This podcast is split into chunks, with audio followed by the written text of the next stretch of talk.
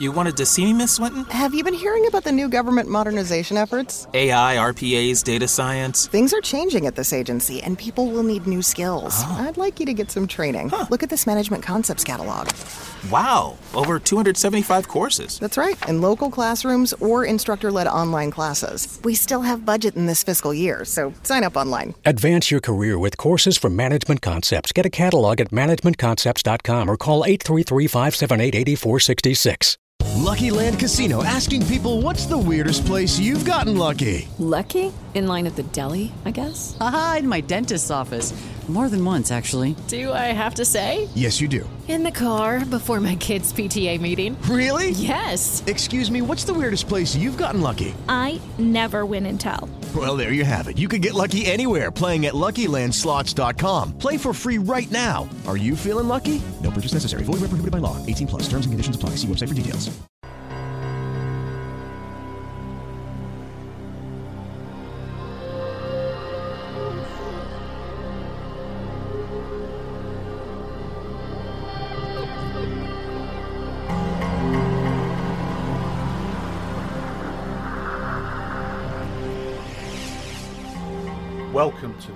Paranormal Pendle podcast, coming to you from the heart of Pendle Witch Country in the northwest of England. My name is Craig Bryant, author, investigator, and collector of stories. Join me as we take a journey into the paranormal, UFO sightings, cryptozoology, and big cats. This is the Paranormal Pendle podcast.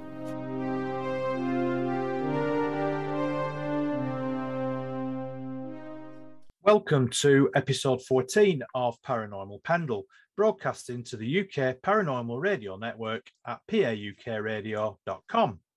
So, my guest on this episode is Debbie Hatswell. Um, Debbie is a um, phenomenon phenomenist. Do you know? I know I was going to have problems saying that. Um, yeah, phenomenist, uh, writer. Yeah, yeah. writer, podcaster, uh, investigator, and the founding member of Being Believed Research and Investigations Group. Uh, Debbie has studied the British Bigfoot and Dogman phenomena for almost 40 years, um, and she's researched over 4,000 personal witness accounts uh, from right across the globe. Uh, Debbie's based in Lancashire, and she's formed a team of volunteer investigators researching the many witness reports that are reported each week to BBR. And Debbie is a witness herself to um, an impossible creature that she saw in 1982. So I'm going to put you on the spot then. Let's go all the way back to 1982. Um, do you want to tell us a little bit about this uh, this creature that you saw? I will do. Um, I have to a little bit of an apology at first. We can thank my friend Tammy for the phenomenist um, label. I've been Um, practicing it for the last 20 minutes before we started it- recording. it- so that's got it. it basically, it was her who, who said it. She said it's when you, you know, people say you're a paranormal investigator, you're into the UFO. What, what, what you called if you do all of those subjects? And she said, well, a phenomenist. You studied the strange phenomenon. I thought, oh, yeah, that kind of fits. So we got Tammy to uh, blame for that. But um, jumping, you want me to jump straight in? That's easy to do. Strangely, at the time, I lived in a town called Pendle- Pendleton, which most people know that I live in Salford, but Salford's made up of a number of boroughs. So there's Pendleton, Pendlebury, Ordsall, but back then, in the olden days, it was Salford 5, Salford 6. I lived in Pendleton. Um, really normal northwest town, lots of terraces, some high rises, not a place that you'd expect to see a creature by any shape or form. And in the centre of that, there's this park, um, and we all have them in our towns. It's an old Edwardian mansion that's just been left at council. And the park has a, a lot of ground. So it was just been left to rack and ruin, really. So everything was really overgrown. And as kids, we would sneak in there if we didn't want to go in school. Um, I was 15, so 1982. Never heard of Bigfoot, um, Sasquatch, or any of that. Probably the abominable snowman or the Yeti, but that's something that happens thousands of miles away. Uh, never called him Bigfoot or anything like that myself until years of For me, he's always been the man ape. Um, lovely day, about half one, two in the afternoon, probably May, June. Um, I'm with my friend, and we're just we're laid down on the grass talking to each other. And I don't even know what we were talking about, to be honest. Probably boys or you know youth club or something at that age. And I just turned because I noticed a movement in the tree, and I honestly thought it was going to be a teacher. right, you know, you caught oh a lad, one of the local lads messing about. So I wasn't frightened, but I was immediately like, and then I didn't get time to process anything. This thing just leant out of the bushes, and I still struggle to this day to put a name to it. It looked like a man and an ape that had been completely pushed together. Um, so, like human eyes, human features, chin, nose, head, hair, the whole nine yards, but bigger, much bigger, and teeth like ours, so no canines or anything like that. Um, it was just, it was horrifying. It just looking at him was enough. I only saw him from chest up. I didn't see all of his body or anything like that. And I'm going to be really 100% honest here because I always am. I acted without thinking. So there was, when I say this next bit, there was no thought involved. I looked, I kind of saw a movement. I looked, and this thing went out of the bushes at me. And I turned to my friend and I pushed her to the floor.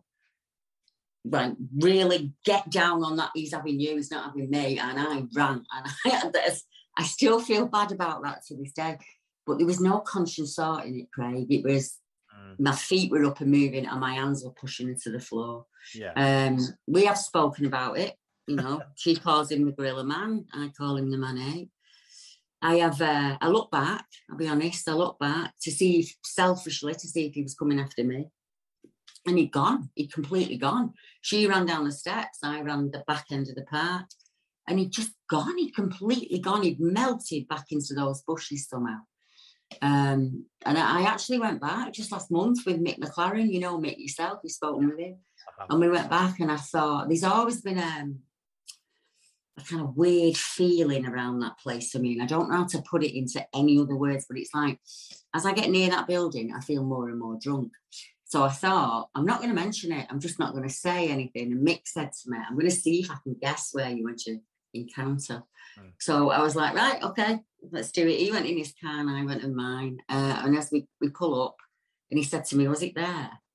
And I said, No, actually, it wasn't. Well, that's where he must have come from. I said, And that's where the second witness, the lady who was in her 30s at the time, she saw him in 1984 in that exact spot.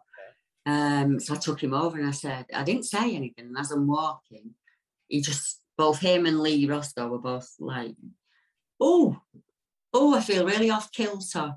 Um, one of the ladies that was with us burst into tears. Really? She just was, yeah, uncontrollable crying, and um, so I, I, I, I was all right. I wasn't frightened. I'm all right going back there in the day, but it brings a lot of emotions up when you're there. So I just, I sat on the, the stone wall, and they walked around and had a look at everything. Um, and I, when they came back, I said to them, "Did you feel it?" And they were like, "You walk in and out of it." And I said, "Yeah, you do. You do." That's really interesting, that because that would seem to suggest some sort of energy or something along those lines. Um, I don't know, maybe a portal or something like that. Do you think it could have been, you know, something like that, and maybe whatever it was you saw was coming through from from somewhere else? I, I do. I do think that is a, a, a. I've never cut off a theory no. So I, I, he looked flesh and blood, but I didn't touch him, so I don't know one hundred percent. But for him to be there is impossible. Yeah. So was dimensionally somewhere he come through to us. So I, I, I immediately within probably a week I'd gone to the local library trying to find out what I could. Never got anywhere with that. She gave me Stig of the Dump. I asked her if she had anything on um, cavemen or Neanderthals living today. Right. And she went, Oh, yeah, yeah, yeah. And I thought, Oh, thank God for that. She's going to explain it away. Mm. but she didn't, obviously. So you have serendipity in your life, certain things that pop up quite often. And one of them for me is John Dee, uh, the alchemist. And he was said to have visited the building that was there first. So there's like, I have to explain, it was originally a 15th century plague burial site. So that's where we dumped our dead. So you, you could buy it for shilling. Nobody wanted it. So uh, a chap bought it. I think everyone will know the name Pilkington, Pilkington Tiles. He bought it and put a wooden manor house on there. And when Dee was um, punished and sent up here, there are rumours that him and Edward Kelly possibly summoned a tall demon. Now, I'm not saying that's exactly what I saw, but these, not to go off topic, when we were kids outside the manor house, there were four huge stones. Now, when I say huge, I'm five four, so they probably would have come up just at the top of my diaphragm. Round. One was um, limestone. You could see all the little creatures in it. The other one was granite. Well, that'll that'll hold quartz if there's granite in there. One was like lava or obsidian. Right. And there was one more that I can't name, and they completely vanished. So we've been looking for them, and one of our team Kaz, actually found one of them about two days ago. He's gone from the park, and these rocks have been put out. I wonder if they were there keeping something out or something in. Yeah, yeah. I mean, maybe because, there were different stones, maybe there's some significance in the the fact that there were four different types of storms. Perhaps if they're brought together in some way, you know, there were particular types of storm. Yeah. They were brought together in a certain way. Again, are we looking at some sort of, you know, weird ritual maybe to to try and Mm. bring something through from somewhere else? It's fascinating that it's and it obviously had a massive effect on you. It's obviously Oh. with you, and it's obviously had a massive effect on you. There Yeah. was a missing time event though. It, I didn't realise it till much, much later because as a child, yeah, I had that experience. I mean, for all I was 15, I'd not drunk. You know, you just at 15 in a northern town, you're just an ordinary lass. Mm. Public plan for me was get a wed at 17, and that was it. That was all I was ever going to be. So, Yeah. um, and I ran from it. I ran from it for a very long time. A because I was absolutely terrified that he would come and find me, and that's what I had in my head. Yeah. That he'd come and find me. I had to go back the next day to school. Yeah. You know, I'd had a number of really weird experiences in that park, and I'd never put them together. Now, after interviewing witnesses, thousands of witnesses, I realise that lots of people do that. Mm. So they will have a paranormal event or they'll have a UFO event and they never put them together. And I've never had a UFO event, but I've had a couple of what I would class as warning events when something stopped me dead in my tracks and said, no, turn around and go a different way.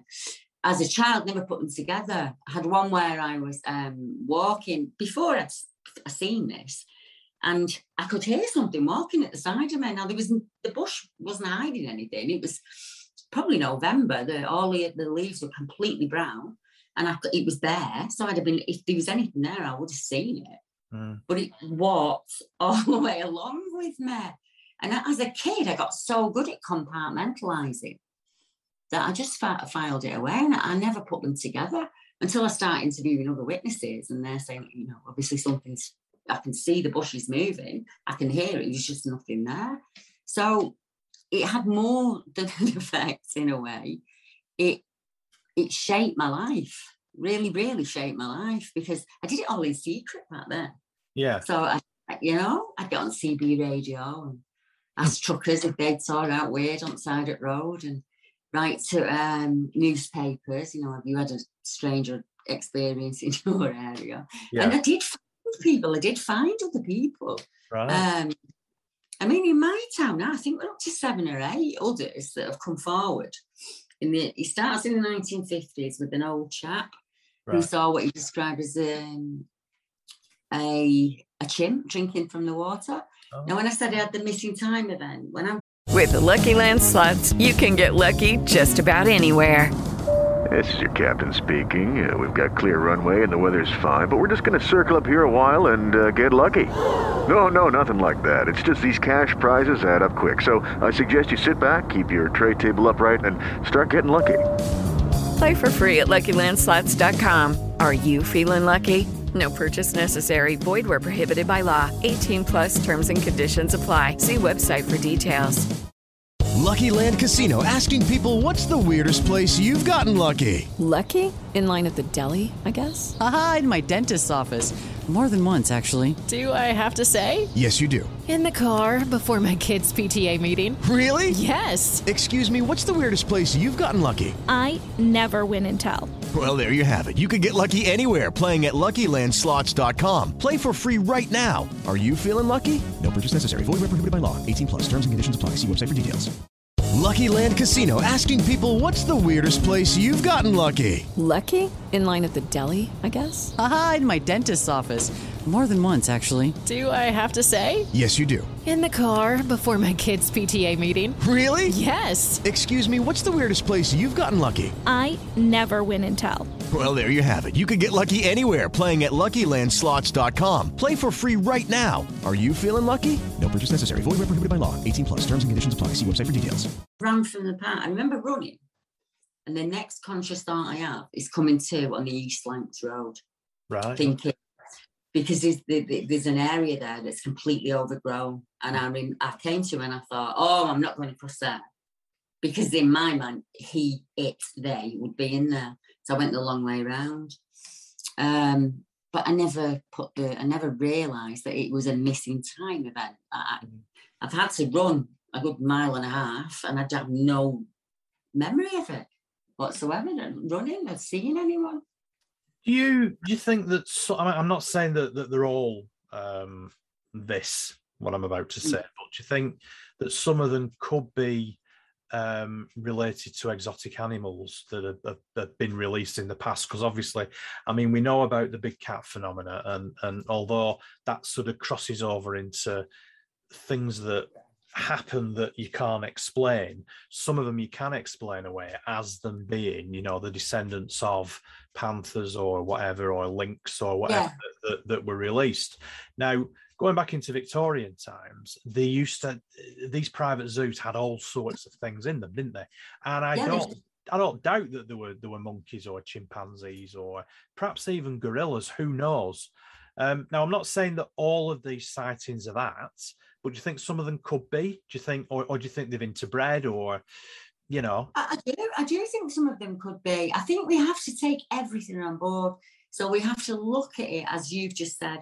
Is it something that's been released from a menagerie Mm. that has managed to survive here and just continue to live and breed, whether that's with us or them, I don't know. Yes, we have to consider that possibility. Mm. We also have to consider the possibility that they could be a human brother or cousin, Yeah. something down the hominid line. Of course, They yeah, could be a wild, yeah, they could be a wild human. yeah, They yeah, could be, uh, you know, like a, a tribe that we have no understanding. Some people believe that they come either from Middle Earth or from subterranean, and we just see them when they're maybe getting a food resource or something like that, when they're hunting or you know whatever.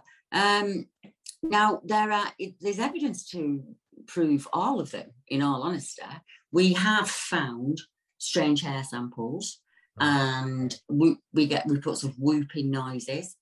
Right. That's the typical monkey behaviour. It's Yeah. whooping and battering its chest and all of that. We get reports of all that. Right. Uh, we get reports of strange, almost um, monkey-like prints on the floor of the foot. So the their their toe is their big toe is very different to ours. And we also get these very strange human prints. So they would fall very well into a large human male, probably for around seven, seven and a half feet. Very normal looking foot, but clearly never been shod. So Right. the toes are displayed. Um, and I only take prints into account if there is, I want to see some slippage. I want to see movement. I don't want to see something that's been printed down from above. So if we're talking about a flesh and blood creature that's moving along, there should be movement within the print. It should not be pristine. Um, and there are a couple. Now, I'm only saying a couple, and they are in private. Oh, they're always in private collections, aren't they? Yeah. Here and in America, where they have looked at the dermal ridges with on the in the foot, and they run the opposite way to ours. Okay. So as ours run across, Yeah. these prints run up and down. So what's So they're either, yeah, they're either incredibly good fakes, you're going to say? What's the theory behind that then? just that they are like all mam- all mammals. We all evolve differently, don't we? The, there could be anything on the mammalian line. We have to take that in. I once heard a word from um, a paranormal researcher, and I cannot remember it, and I so wish I could. It was a German word, and it meant that you were able to be different in, in other worlds. So almost changed metaphysically. So you could be in our world and seem solid and, and, and fluid, but you were really not of this world. So I just don't. I think we have to take every single one of those into account. We get bear reports. So what you said there, Hackney Marshes is one area where we get a lot of bear Okay. reports. Probably from the 70s upwards. Now everyone says, oh no, it was Cooler Shaker's dog, but I don't, I'm not having it that Cooler Shaker's dog's 40 year old. You know, what about the ones in the 70s? And even more compelling, they found two bear heads. So oh. actual bear heads. So that would suggest to me that somewhere down on the marshes there could very possibly be a bear roaming. Same in um, Brecon Beacons in Wales. Right. So I've had people who describe wild campers who describe a typical bear's behind walking off into the brush. And They're not reporting it as Bigfoot, they are reporting it as a bear. Yeah. Um, Horseshoe Pass, there's two accounts there from different people of what they describe as an upright standing bear, but a bear can stand upright, you know. Loch Lomond, two standing bears on Loch Lomond. Um, so the, there's lots of evidence for it out there. I mean, I've had reports from, you know, hyenas, Yeah. rhea, beavers. Um, you'd be amazed at what's running around out there. Yeah, so they're they're really quite widespread, aren't they? Mm. Um, c- can you can, let, let, can we talk a little bit about BBI then, and and how that cool. how that came about, uh, what sort of work you do, who's involved with it, Mm. um, and you know any more really interesting stories, perhaps some of the more recent ones that you've you've investigated would be great. Yeah. Um, it started back then when I saw it, 82. Never had the word. Um, it, BBR was originally Adam Bird's um, creation and it stood for British Bigfoot Research. And Adam was a chap that had had an experience in America when he was a child. And he, he when he came over, uh, well, obviously when he's in his 30s, he realised that there was an actual people actually were really interested in Bigfoot in the UK. So he opened the group originally just so people could share videos, you know, like, oh, I watched this cracking documentary on Bigfoot, or, you know, I've watched this film, just kind of like that, really. And people started getting in touch with him and saying they're not just in America.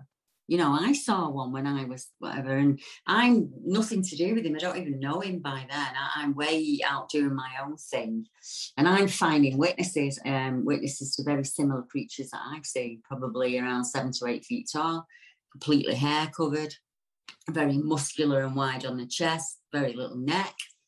Um, and I stumbled across him one day. I think I'd share actually.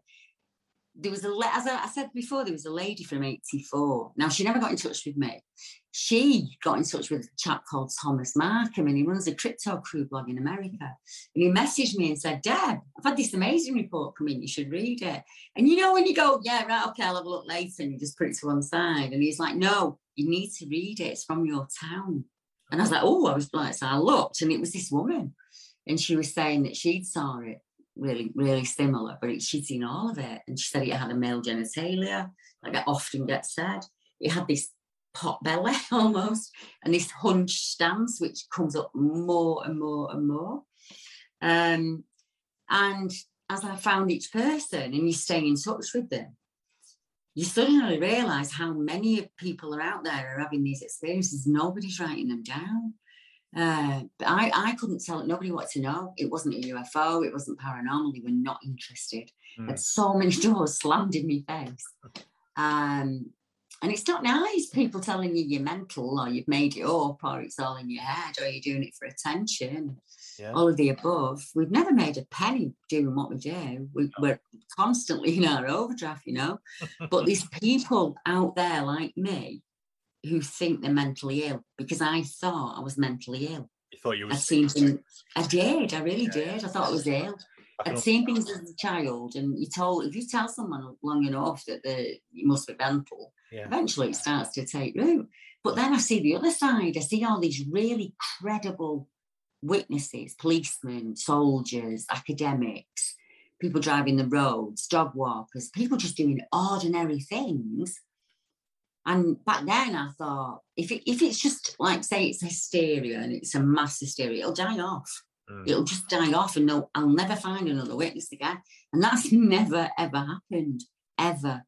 And it's so it's so then so that's it. Right, let's start British Bigfoot properly. Let's get people out on the ground, boots on the ground, see what they can find in the woods. If a report comes in off a witness, give you for example, the Medway River has 16, 16 upright, hairy creature reports, all from different people and families along its route. Now, if I hadn't written them down and plotted them on the map, we wouldn't have known that. We would have no idea. So, what do I need? I need a person on the Medway who doesn't mind going out to talk to this witness. Mm. And, you know, whether it's off camera, whether it's, it doesn't matter that.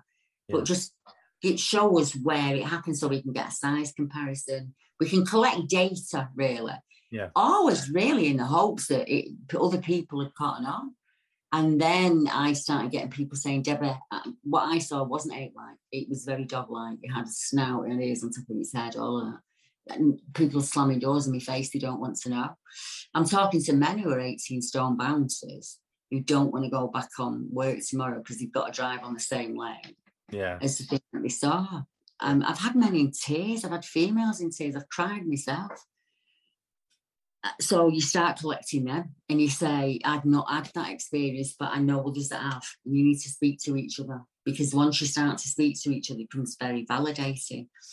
I always say the UK's fickle. If you've had a paranormal report, everyone wants to know it Yeah. oh yeah, let's get an EMF meter and go out in the woods and let's go and investigate it, you know. Yeah. You see a demon or a jinn or anything or a Victorian child, people want to know all about it. Yeah. Right. If you see a UFO while you're abducted, it, that's great. You say you've seen something that looks like a Neanderthal or a, an ape man, and like, oh, Yeah. It, people Yeah. think it's less credible, don't they, for some reason? And yeah. I think the number of, of reports, I mean, looking just looking at, at, at With the Lucky Land slots, you can get lucky just about anywhere.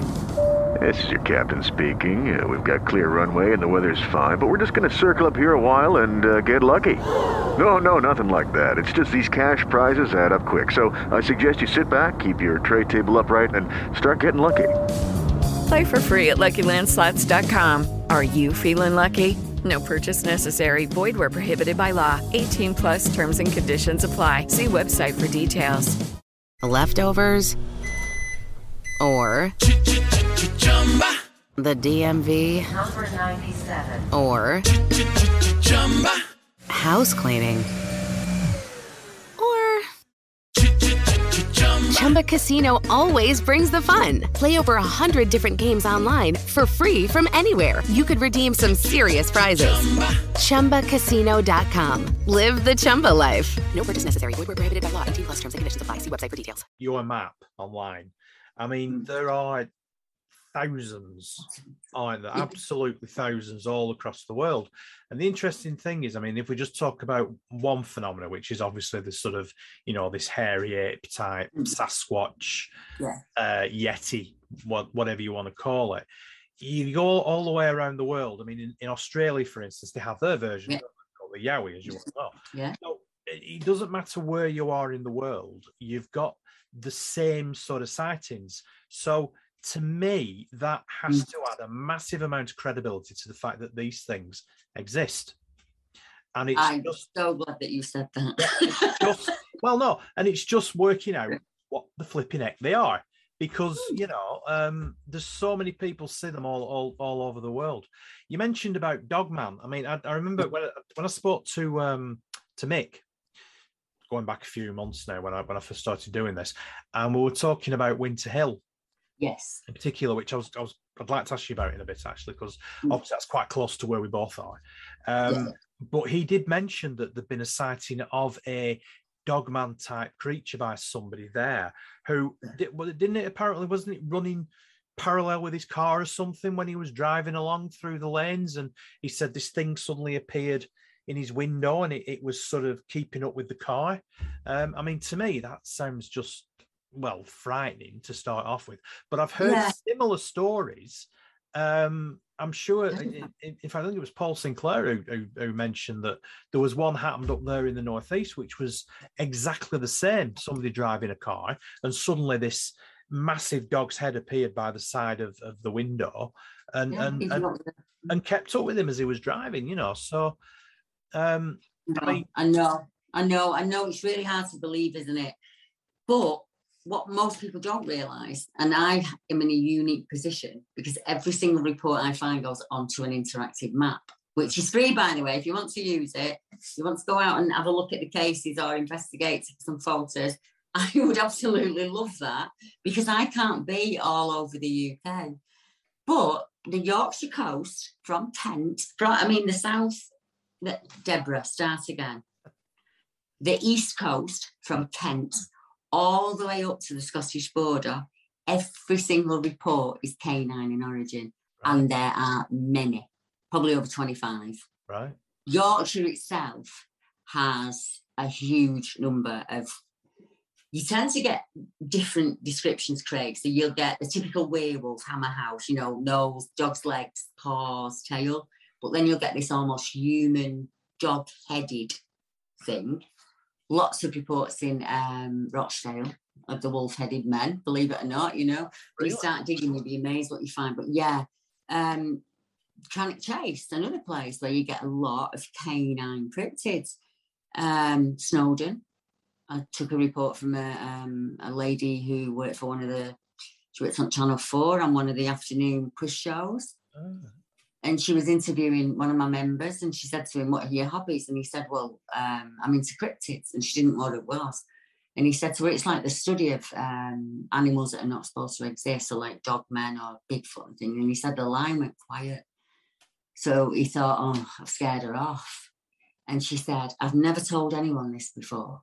Right. But in 2012, I was on Mount Snowdon and I saw this creature and it had a dog's head, but it had a man's body and it was completely hair covered and it just vaulted over a fence and ran off from her. Um, we don't tend to get the big scary American reports, but honestly, seeing that, I often say to people before you ridicule someone, just have a think about when you walk the dog at half past eight at night and it's going dark and you're walking along and you're really relaxed. What would you do if something stepped out from that tree line or from behind that fence? It was probably twice the size of your widthways and at least two foot taller than you with snarling teeth. Mm. And you could smell it and see steam coming off it, you know? What do you expect that witness to do? Why didn't you get a photograph? Why didn't you phone out? I would be a puddle on the floor. Exactly. Yeah. That I- all I would want to get is out of there alive. You know, you know. Yeah, you don't have time to take your phone out and start going through all your apps, do you, to find your to find your camera and then No, tell it's stand still while it focuses. No, I know. But then we see BBR again, then we have to expand again. I always thought in the UK it was really easy to report a UFO or a reptilian. Mm. Apparently not, because then people started getting in touch with me who had seen reptilian folk or people shape shifting. So that's why it became being believed investigation. So what I say is if you want to contact us, regardless of what your experience is, or if you just have a genuine interest, that's fine. Come come and join us, you know. We we get together once a fortnight on YouTube and we all have a chat and me and Debbie will be on and we'll talk so that they can chat in, the top the box with each other.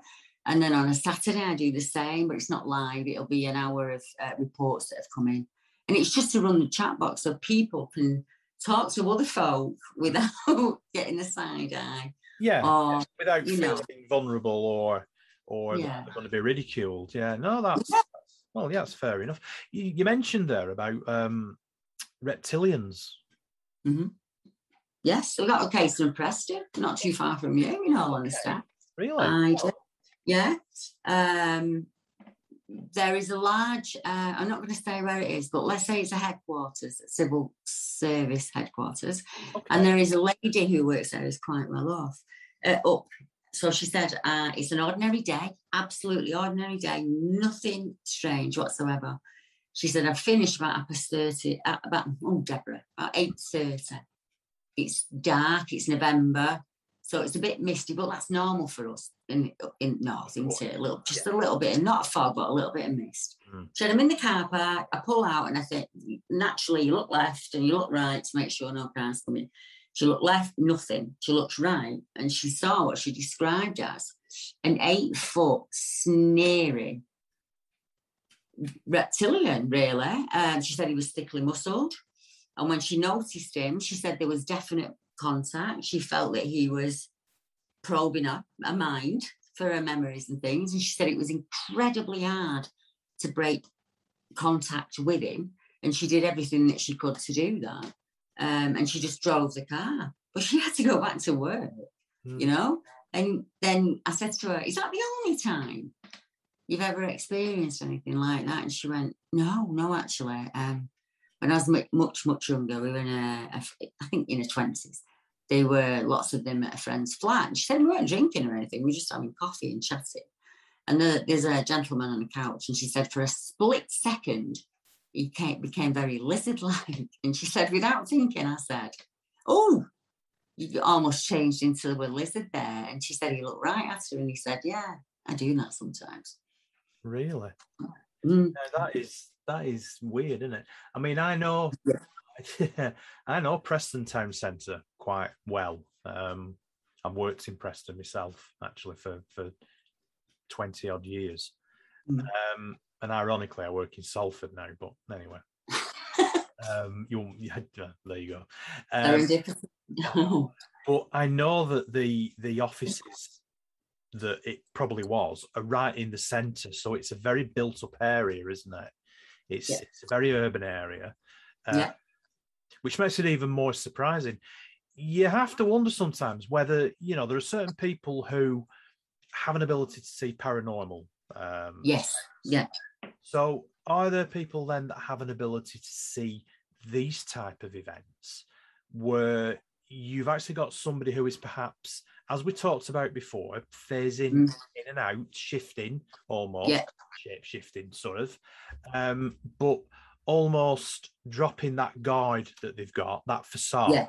just moving a little bit out of so that most normal people can't normal's not the right word most other people can't see them doing it but if you've got Yeah. that, that ability just to be able to maybe pick it pick it up even though you don't know you've got that ability perhaps you can you know these you know perhaps she could see this person just phasing out a little bit um, yeah, I think I think I, I would agree with that. Yeah, I would agree with that one. i didn't explain it very well but you know what i mean sort of ability I do. I think certain people, um, for me, it's places. So I can get, I know when I'm on a ley line. I have no, I know exactly when, I know when I'm approaching the ley line. So I get myself ready. there's loads places- of ideas, loads I know, I know. I, I, so that's me. That's my, that's what I can do. So I'm really staticky, and I think I just kind of tuned into the earth energy. But it could be that certain people can see past a disguise. It could also be that some beings will appear in a way you will accept them in an almost trickery kind of way, or absolutely terrify you to feed on your fear. So we've got a lot of things going on, haven't we? It could be that he, for some reason at that moment, let his facade slip and she saw the true him. And she definitely said that he was almost sucking thoughts and memories out of her, you know. Uh, but she's not the only one. I, I spoke to um, I went to Probe, uh, I think it 2018, with Chris Turner. I was speaking at Probe, and there was a young chap there, and he'd come out because he was in the army. Um, probably he lives on the Wirral, so you know, not far from us. He was in the army in Germany, and he'd been struggling with this event for so long. That's why he went to Probe. He wanted to just speak to other people to say, "Look, is this what I've seen? Is is this, you know, is that a reptilian?" He said he was in his barracks. Um, it was about ten thirty. He was having, you know, I, mean, he must have been off because he was, unless he had shifts. I don't know. I've never been in the army, but he said it was about ten thirty. He was in bed. It was really comfortable, really nice. And he saw something standing at the end of his bed, and he, he described a typical, actually drew it, typical reptilian looking uh, being. but he had a belt, and he said below the belt there was nothing. You couldn't see anything. It was almost like it just materialised up above. Yeah. Similar thing, really, reading his thoughts. Um, it terrified him, and it, and he went to his superiors, and they suggested that he was ill, and, and he took some time off. You know, and that's the problem, isn't it? Yeah, yeah. I mean, I can imagine something like that's going to have a, a massive effect on you. You know, you're not you're not going to be the same again, are you? Once you've seen something like that. So No, not at all. that's, that's really interesting. I've never heard those before, those stories before, Debbie. So that's that's a, that's the first for me, and, and and they are that's really interesting. It, re- mm. you know, they really are, and they're quite scary as well. Actually. Well, you know, one question you've not asked me, and everybody always asks me, is what am I frightened of? What frightens me? Because obviously I hear- all of this. I'm not really frightened anymore. That's gone for me now. I'm not great at night in the dark outside, so I don't do a whole lot of that, I'll be honest. But otherwise, nothing really scares me. But I do not like the invisible life forms, the ones that are almost predator like, you know, like the film. I don't like them at all. Okay. Seeing seeing what's hunting you, stalking you is Mm. one thing.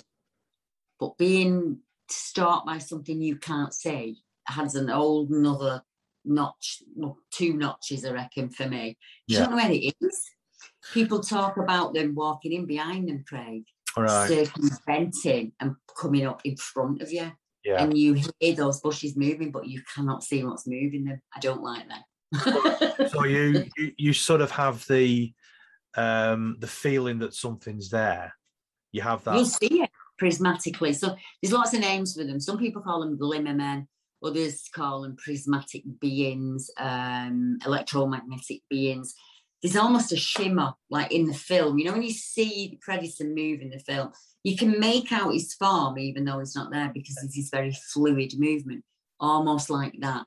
But I've had them in sizes from probably two foot. One lady said there was one up in the tree, and it was reflecting its surroundings Right. which I think really, for me, I thought that's a good way of explaining it. That so it's not invisible, Hmm. but it's showing you the surroundings, so you cannot tune into that wherever it is, but you can hear it, like I say, but you just can't see it.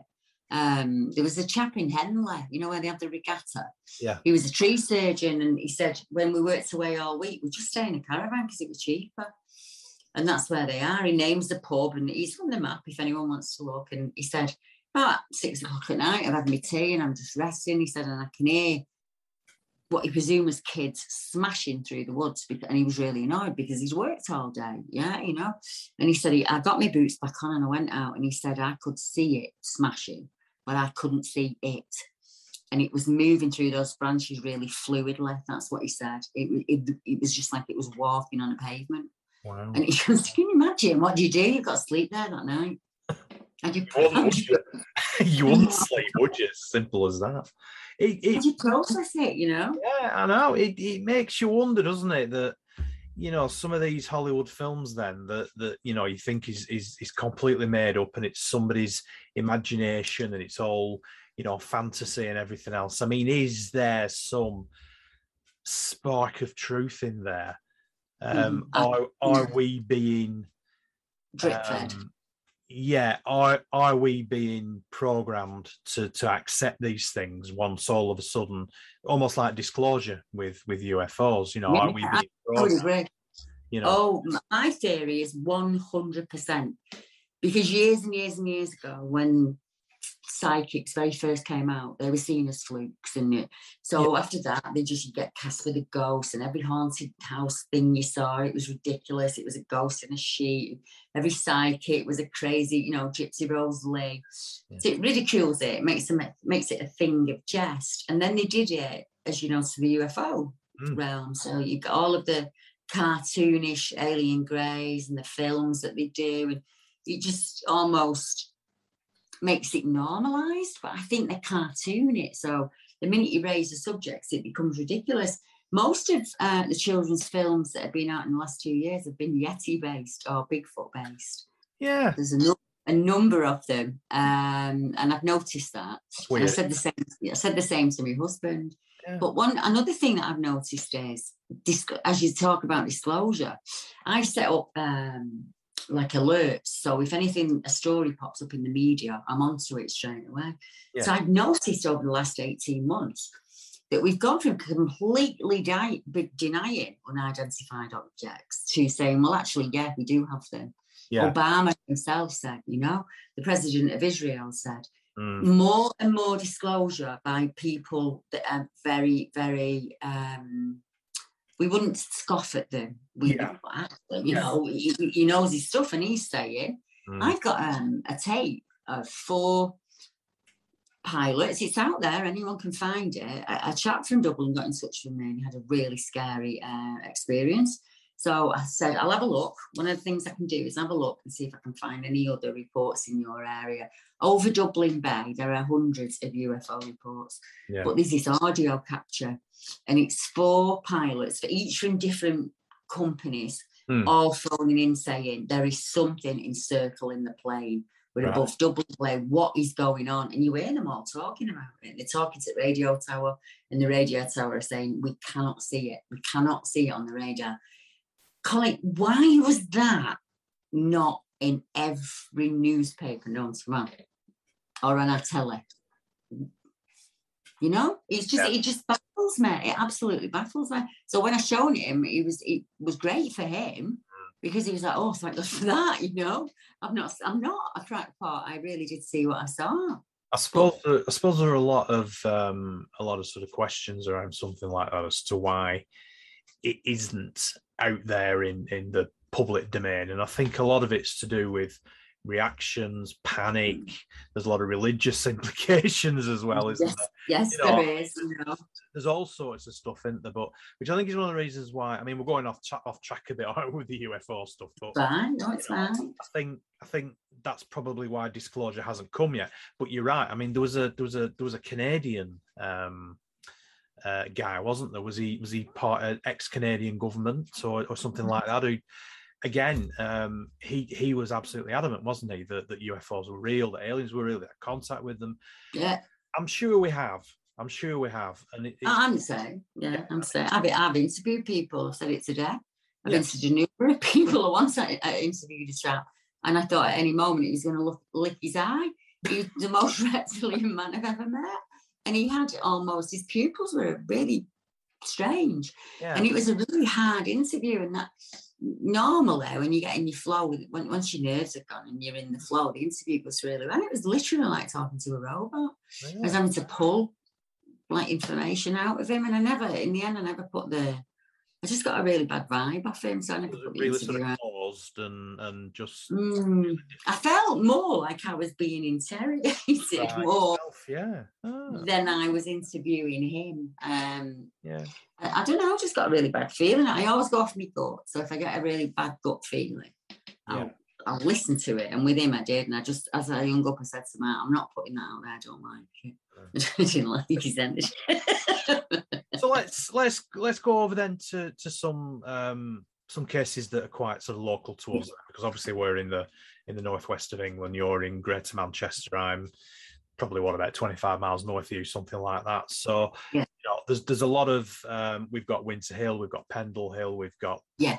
We've got um, Yorkshire. Beacon Fell, yeah, Longridge Fell. Fell, Beacon Fell, all Yeah. of that. There, there are reports there, actually. Yeah. I do have. Bowland, for instance, we have two reports. First one is a couple who are on the Tromper Trail Right. and they see what they she the lady described as a hairy naked man, uh, probably about seven feet tall, just running. Um, and that was it. There was nothing. There was no. It didn't do anything. It just ran. And she said it was definitely not a, a human man, but he was clearly male. Hmm. Um, then we have a, a young lass was in the uh, bowl of uh, Bowland with her father, and she said, "You know, as kids, you just run off and play in the woods. That's what you do when you're on holiday." And she said, "I noticed something watching me from within the bushes, and I'm I'm thinking it's one of my brothers or my sisters, and you know they're going to jump out on me, kind of play a trick on me." She said, "So I ducked down, and I'm kind of he'd not it had not noticed her." And she's waiting for her brother to jump out. And she said it moved. And when it moved, it was what you would call a werewolf. She said it had a snout. it was completely black in hair. She said it was kind of sat on its haunches like you would around a fire. Yeah. Um, and she said it didn't do anything. It didn't try and come near her or anything like that. But she said without thinking, she ran. And as she turned around, she ploughed right into a blooming tree and, and, and broke her nose. So it was a really, really memorable um, experience for her. A couple of years later, Jack gets in touch with me as a wild camper and he's up on crags at Bowland. Yeah. And he said, I've just got a little wildfire going kind of thing, Deb. Um, and he suddenly notices out of the light of the fire, something moving around. And he said it was moving uh, in a very strange way, Deb. It was hunched on its arms, haunches, Mm. and it was kind of moving around. And each time it passed, it'd get a little bit closer.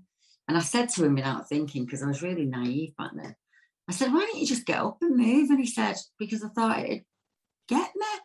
It's Mm. like I'm in a position where I'm in the middle of Bowland depths. Probably took me three hours to walk in. Yeah. I felt safer when we back up to that rock and the fire in front of me than the actual thought of walking out with it behind me. And I was like, I'm really sorry. I should have took that into account. He's never wild camped since. Never. No. And it's just it's so sad when they say that. because it's it, it is i mean it's a massive area. I mean the forest of Bowland itself is a massive area isn't it? Um and there- there's all sorts of terrain. I mean there's there's rivers there's woodland there's moorland. You've got um ward stone for instance which is the highest point. I mean it's it's you know it's it's 2000 feet almost above sea level. So you know that sort of environment is It's obviously lush. It's absolutely lush, isn't it? And we've got all the rivers and streams. I mean, you must. There's over. Uh, I think it's over fifty estuaries in the UK. Yeah. Now you think of how many streams and brooks run off there. Yeah. Bowland's a fantastic place. Yeah. If you start looking at the streams and looking at them as highways, you get from Bowland, you go to Cumbria, Scotland, Yorkshire, over the moor. You go down Dunham Massey Way and pick up the reports there. Um, the north west of England, most of our reports follow the Irwell Valley, the, um, the River Dove. Um, just I, I can't get them all to mind. The Goyt um, to mind at the moment. But even it, it- just going a slight, just go to Ramsbottom, um, Holcombe Common. We've got reports there from service soldiers. Yeah. Where the old Crips and Factor site used to be. on the I mean, you mentioned Rochdale. I mean, that up there where um, Owd Betts, the, the pub, Yeah. Really high up, isn't it? You know, and it's on the Mm. old, um, it's on the old road, isn't it? That you know where the, the, the, the merchants used to used to go up Yeah, the, yeah. the tops. You know, um, I mean, there's reservoirs up there. Um, I mean, just going just going back to what we were mentioning before about Winter Hill. There's obviously Mm. something really odd going on at Winter Hill, Yeah. isn't there? I mean, do you? What what what's your thoughts on that? I mean, I remember when I spoke to Mick. You know, he was he was he was you know told me some really interesting stuff about what you found up there. Um, do you have any Yeah. updates? You know, do, do, what what what do you think's going on at Winter Hill? Because there's obviously something, isn't there? yeah, there's definitely something going on, but I think it might be more than one thing. I think we we- we've got to uh, to take that into consideration. We do get a number of big cat reports, which is Bolton, Bolton itself, Horwich, Halliwell. Is there's 22 reports to date of a large black cat. Now I think we see the black ones more. Somebody we were in Sherwood this weekend, and one of the chaps said it, and I thought I never thought of that. Hmm. And he said because if they beige, they, they blend in. So you, we're seeing the black ones, and I thought that's really credible. Yeah, that's like really, really credible. I've lost my thread, Craig. What did you ask me again? About Winter. Hill, what do you think's going on? Right. Winter Hill? Yeah, so we take into consideration that some of the sheep kills that we find are possibly big cat kills because you got the march on the neck, the typical cat will go in by the belly or the back end, typical signs of cat. And we've got some yellow-eyed reports. Hmm. Now that would suggest to me that there are large cats moving around on Winter Hill. Some of the kills, though, are really strange in in the sense that the, the, the, the animal, now you're pretty thinking of like a ewe, there's some weight in a ewe, Mm, grabbed by the fleece and rammed into the wall. yeah. And the, the, the spines are literally twisted. Um, some of the, the feet, it's, legs are snapped and twisted. And on some of those kills, the one thing that stood out to me the most was normally if it's a human that's done it, they'll take the meat and they'll take the fleece because there's money in them, isn't there? Um, it, the fleece had been removed; it was still there, but it had been removed like you'd take the skin off a chicken. So it's a natural skinning technique. You get your hand between the, the fleece and the thing, and that's what it was like. None of the meat had gone. Right. It was really strange. Um, so that tells me that there's a possible, more than likely, big cat up there killing. But we, as I say, a cat's not got hands, so it's not removing a fleece, right? And it's not running a sheep, a big ewe, right into the wall. It's not doing it. We've got a couple, uh, two lads go up. Only October of last year just gone, um, and they are going up rabbiting. So they get out the car. It's night time. It's about twelve o'clock at night. I won't be walking on the hill at twelve o'clock at night simply for mechanical injury alone. You know, it's not for me. But they know, they, you know, they know what they're doing. Yeah. Um, and he said they just, you know, they got the torches, got the red torches and whatever.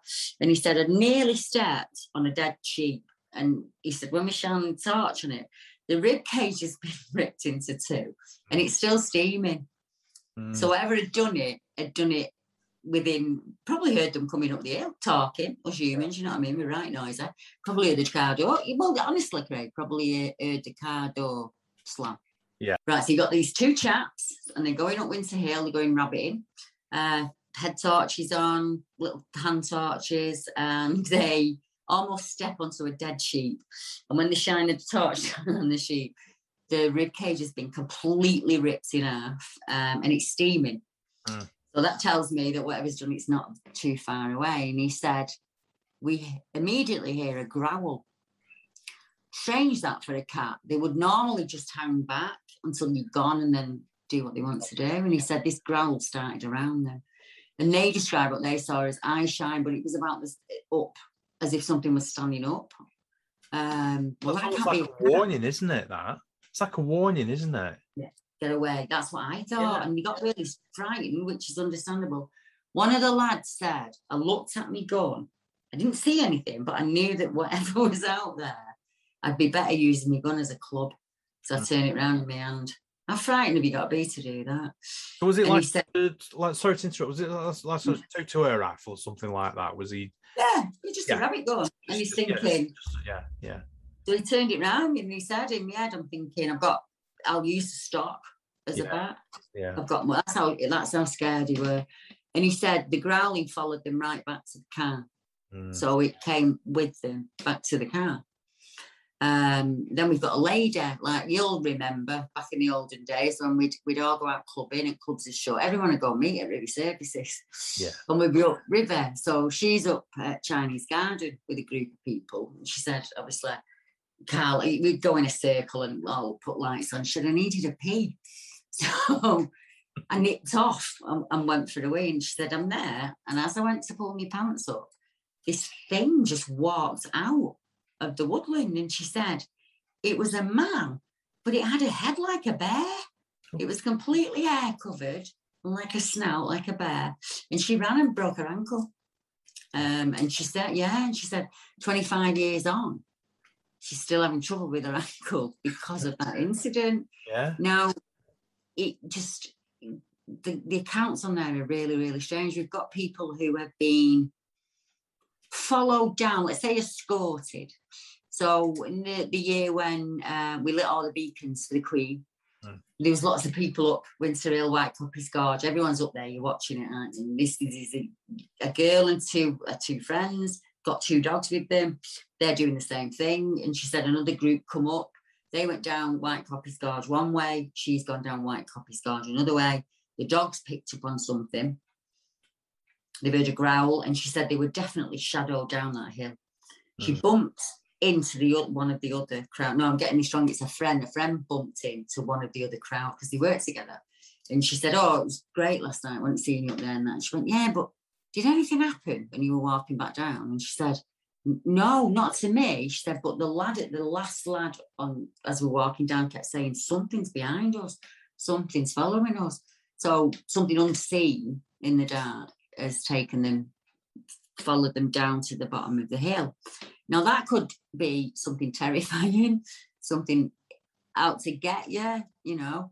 But Mick finds two ladies, and they've both got stories of a dog that took them down to safety.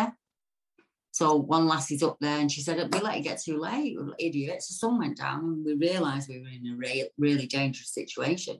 This black dog just appears out of nowhere. She said it wouldn't let us stroke it, and it kept the same distance between us all the time. Hmm. And if we got held back, it would stop and wait for us to catch up to him. And she said it took us right down to George's Lane, and we were fine. And this other lady said she was up there with her daughter, January. She said, and like a fool, I realised once we got up there that we had to go back down with all the ice. And she said, and I was really frightened. And this dog just appeared out of nowhere, this black dog. She said it wouldn't let us pet, it. We tried shouting it over, it wouldn't come. She said, and at first I was a bit frightened of it. Mm. She said, but we just followed it where it walked, we walked. And she said it waited for us and it escalated him down to the bottom of the hill. So did that? Did they give any any indication then of whether they thought it was solid, um, a living thing, or maybe something more paranormal? Did they sort of? I think both. I think that it appeared in its as a typical black dog, what some people would call a shuck. Yeah, yeah, But yeah. Looked- say, yeah, yeah. It looked flesh and blood. Mm. And there's another lady on Squirrel Lane, which is just the other side of the hill. She was going to work in the morning about six thirty, six o'clock in the morning, and she said if I, I missed my bus, I'd have to walk, and it was really dark, and I was worried. And she said that morning it was slippery with ice, and I missed the bus. She said, and this black dog appears from nowhere and starts to walk her up Squirrel Lane. And she said she was the only one who said it was kind of ethereal. She said it just suddenly disappeared. So Mm. once it got us to safety, it just didn't shed. I don't know whether it walked into the farm, but it was nowhere. And they all said that. They don't know where it went. Yeah. But to them, it seemed flesh and blood. But it was definitely doing a guardian thing. I wonder how many other people Mm. around that hill have had a similar experience, you know? because it's quite a peculiar sort of um well I, I would I wouldn't even say northern I said northwestern um uh, phenomena isn't it that it, it, there's all sorts of names in there's trash and skriker and padfoot Oh, and all Yeah. And and, Gi- and going I guess and gist and that's right going um, back oh, hundreds of years the stories isn't there you know going back back many many years um of these sort of spectral black dogs that that appear um but it's interesting that because they're usually associated with something bad happening so yes, it's, most, it- yeah, no. I know. Most people think that.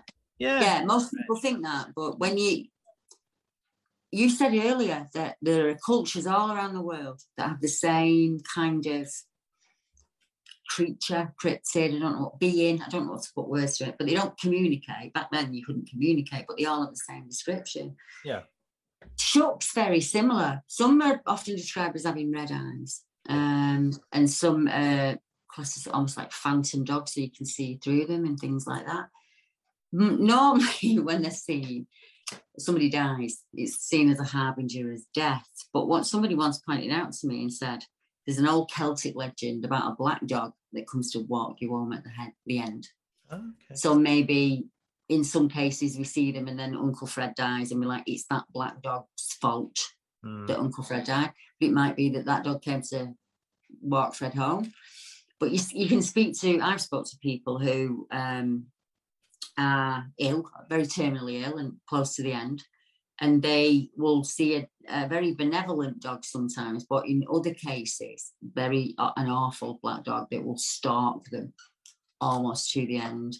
And you, they're the, the ones that normally what they want to tell me something that they've never told anybody else before because it's freeing when you get it off your chest. And I think some people have an awful end, um, and it might be because of acts that they've done in their life. You know, you can't stop any of that. You can't interfere with any of it. So you've got to let it roll out. Um, but you can try and make it smaller in the mind for them, so you can give them some like protection rituals to go through, just anything to empower. Because the more powerful you are, the weaker that will become you know, or the more frightened you are, the stronger that will become. Um, so I try and work with people on that level when I say, I know it sounds hard. You got to stand up and, not in this house, you do not cross this boundary, you know, you've got to do that kind of thing. Uh, but yeah, mystery black awful dogs that suddenly appear out of nowhere. and then some poor folk, you know, some poor fella in your family passes away, kind of thing. Yeah. Um, Yeah, but they're everywhere. Yeah, they're they're in every region in the UK. Yeah, they're in Everywhere. folklore, aren't they? Really. Um, so Yeah. that's, uh, Yeah. yeah, very strange. Um, just just one more then before we, Mm-hmm. we, we sort of go on to um, how we can contact you and um, where we can see the map and that because the map's brilliant. I've I've looked at it and I can spend hours just you know going all over the globe looking at all the different ones. I mean, obviously you sort of tend to look at the area where you live and you know you're right. Yeah. There's, an awful lot goes on in, in you know in this area around here. Um, one of the one of the obviously famous ones that's been going on recently, and, and I spoke to another one of your um, uh, guys, Lee Nicholson, um, about the the um, calf mutilation that was up at Todmorden last year. Yeah. Yeah. That's, that's quite a that's quite a, a, a strange one. Do you have any thoughts on that? Well, I think it ties into Winter Hill as well, um, because he the the chap was called Alex, um, who found it. Let me get it right. Alex Tapper. I'd have to go back and check. It was called Albert. yeah, Albert. Yeah, it was Albert Tyas. There we go. I've got it right. Yeah. Messaged me and said, Deb, um, I'm up here walking and found this strange calf up near Shepherd's Rest, so up that way. Yeah. So he took some photographs, which was ace. So we managed to see it. Like it's it's this bullock. It's in a it's in a field for sheep. Hmm. Uh, only a young thing, no ear tag. Um, bit strange. And the mutilations on it were really weird. So it was almost laser like. There's no blood on the ground. Yeah. The seam was completely clear. Dogs normally use a, leave a right mess, so you'll see like blood, guts, all entrails, and they dig in with the feet dogs, so they make a mess of the ground. None of that. Hmm. It was pristine, and dare I say it, it almost looked like it had been dropped from above. Yeah. Now, I've got reports on the Hill and Todder, Hebden Bridge, um, and a number of places where people have missing time events or UFO events. Yeah. And some of them actually come to quite far away. One poor chap woke up on Gaddings Dam, not Yeah. too far from where they found it, with a, a like um, an implant in his neck, a ball bearing in his neck. Right. And COVID couldn't get out there to meet him. Um, and I asked him, I said, Would you let me Geiger counter it? And he, and he was like, Yeah, cool, you know. But that calf stayed out there. Nobody claimed it. It was out there a long time. Nothing predated on it either. No. But I think it's connected to the cases at Lumbutts Lane because there was a farmer back in the day that had numerous cattle mutilations, had a visit from the government, and suddenly people were not allowed to investigate on his land anymore. Yeah. I think it possibly is the same farm, in all honesty. I- I'm going to be really truthful with you. Um, and there are very similar cases. So Mick goes up to investigate. And while he's up there at the Shepherd's Rest, the they've got the cameras. We always have kit when we go out. So you've got like camera gear and your tripods and stuff. And most of us are in gear like that. So you kind of stand up. And she was like, Oh, what are you doing? And he said, uh, Well, I'm up here actually investigating a case. And she went, Oh, oh, you know about the chap in the, the house that moved off the moor and never come back, don't? And she was like, No, no. And she was like, Well, he's a serving police officer. He was from Liverpool. When he retired, they bought the house on the on the moor. Grandkids had come over and stay as normal. And he, she said one night he got up for a pee middle at night, saw something in out on the moor, wouldn't tell him what he'd seen. Um, and he packed them up and moved them, went back to live at his daughter's address and sold the house on there. I mean, you know what the hills it's beautiful. Yeah. It's so hard that you to get a property up there. It's God, yeah. and he never went back to that house. Never went back to that house. Well, and I don't blame you know. No, I must have seen something then. He have- got to have done, you know. He really, really has got to have done. But Mick knows more about that case than me. Hmm. See, I've worked the Bearman reports and the Red Eyed reports on the hill. I mean, we work together all the time. Yeah. But um, Mick's boots on the ground. He can do what I can't do. So we were out this weekend in Sherwood, to be honest. Uh, this month, last month, we were in Harrogate. Month before, we were in um, Roundhay in York.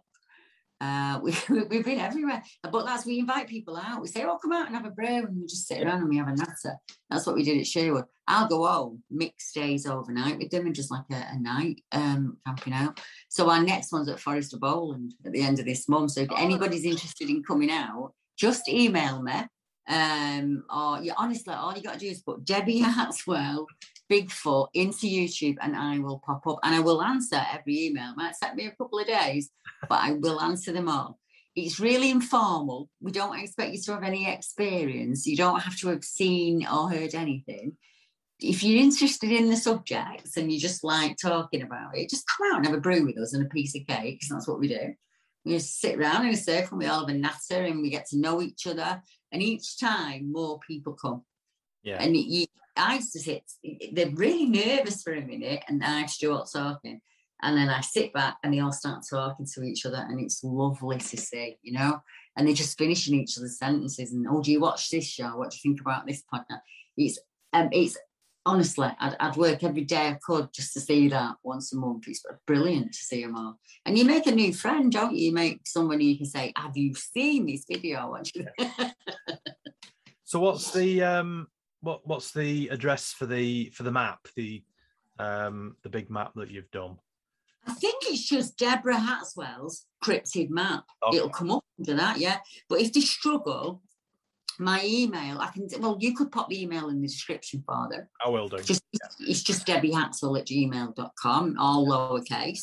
Yeah. Uh, but it'll come up if you if you Google Debbie Hatswell's. Uh, I've been around that long, yeah. I think I pop up, but especially for Brits. I mean, it's not the same if you're in America, but for the Brits, I'd be probably one of the first that come up in your in your search engine. Just reach out, just get in touch, or, or get in touch with Colin and ask Colin, and Yeah. just say, I really fancy that, you know, or if you've heard of what the places that we've spoken about tonight, if it's jogged a memory, or you thought, well, you know, my Auntie Doris, or "We- remember that time when we were kids, please get in touch. Because even if you think it's not important, if I can get it on that map, it gives me a massive understanding of what's going on Yeah. around the time. So if you've heard a noise, I want to hear about it. If you've seen strange footprints, I want to know about it. Just anything, anything. It doesn't matter. Um, and it, just let me know, and then we can. If you want to come out and meet Mick and go out and do the investigation with him, he's up for that. He's out. We're always happy for people to come out with us. You know, just pop along. it's a bit. You need boots. It's a bit sheepy up there. You'll need some uh, good sturdy boots, but you'll be eating your wellies. No. No, that's brilliant. That's great.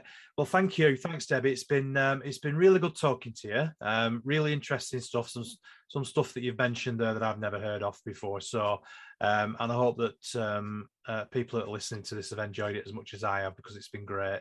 Thank you very much, and um, hopefully we'll catch up again soon. Yeah, you're very, very welcome. If you need me to come back on, just let me know and I'll make sure I'm free. I will do. Fantastic. Thank you very much. Thank you to Debbie for doing the podcast. I hope you enjoyed it as much as I did. Remember, you can go to my website, which is www.craigbryant.co.uk. Thank you for listening, and remember to keep watching the shadows.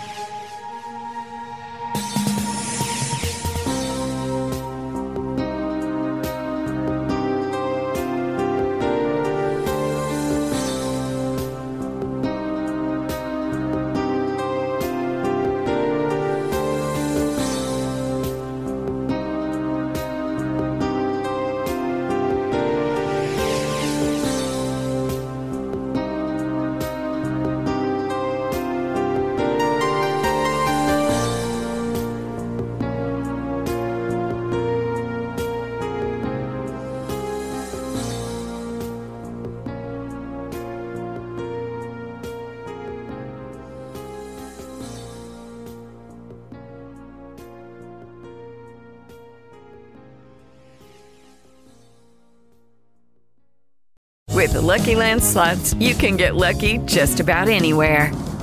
This is your captain speaking. Uh, we've got clear runway and the weather's fine, but we're just going to circle up here a while and uh, get lucky. No, no, nothing like that. It's just these cash prizes add up quick. So I suggest you sit back, keep your tray table upright, and start getting lucky. Play for free at LuckyLandSlots.com. Are you feeling lucky? No purchase necessary. Void where prohibited by law. 18 plus terms and conditions apply. See website for details.